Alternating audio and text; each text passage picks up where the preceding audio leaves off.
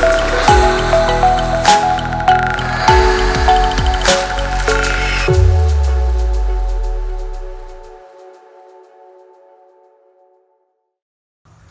Hi there, I'm going to talk about insomnia, an incredibly common symptom when going through the menopause, regardless of which stage you might be in. It is so annoying, isn't it, not being able to get a good night's sleep, waking up in the morning feeling punch drunk and tired even before the day has begun. So, why is insomnia more common during the menopause? Well, it's back to those hormones. It is well known by now that the majority of your menopausal symptoms are caused by declining levels of estrogen, but the ovaries also produce progesterone Estrogen contributes to a better quality of sleep, but in addition, progesterone, amongst other things, is known as a sleep promoting hormone.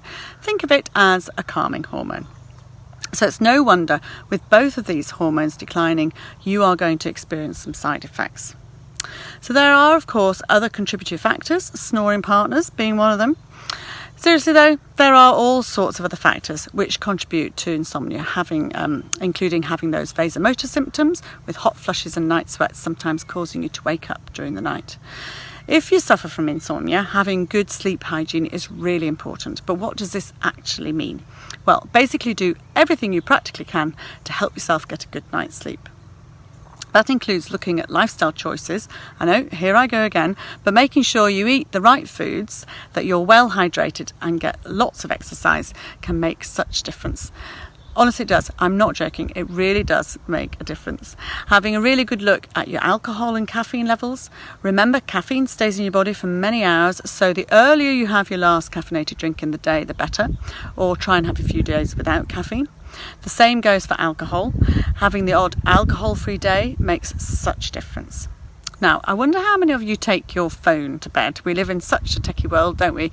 With many of us being incredibly attached to all our different techie devices. This is probably only going to get worse.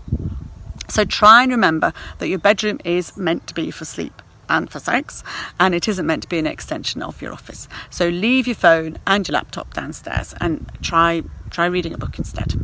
Oh, and don't forget, it's a well known fact that the blue light from all those LED screens contributes to insomnia and eye strain. So, just switching off any, advice, any device an hour before you go to bed can make a really big difference. Or at least switching off the fil- on the filter in the settings on a smartphone or laptop can help. Medication wise, considering hormone replacement therapy is definitely an option. Not only does it help with insomnia, but then it has the umbrella effect of helping with all those diff- other different symptoms. Looking into positive mindfulness and cognitive behavioural therapy techniques are also known to be very beneficial. But never underestimate the advantages of your body getting a good night's sleep. Not only does it obviously make you as a person feel better, but long term has an impact on your mental health, your cardiovascular health, and your bone health.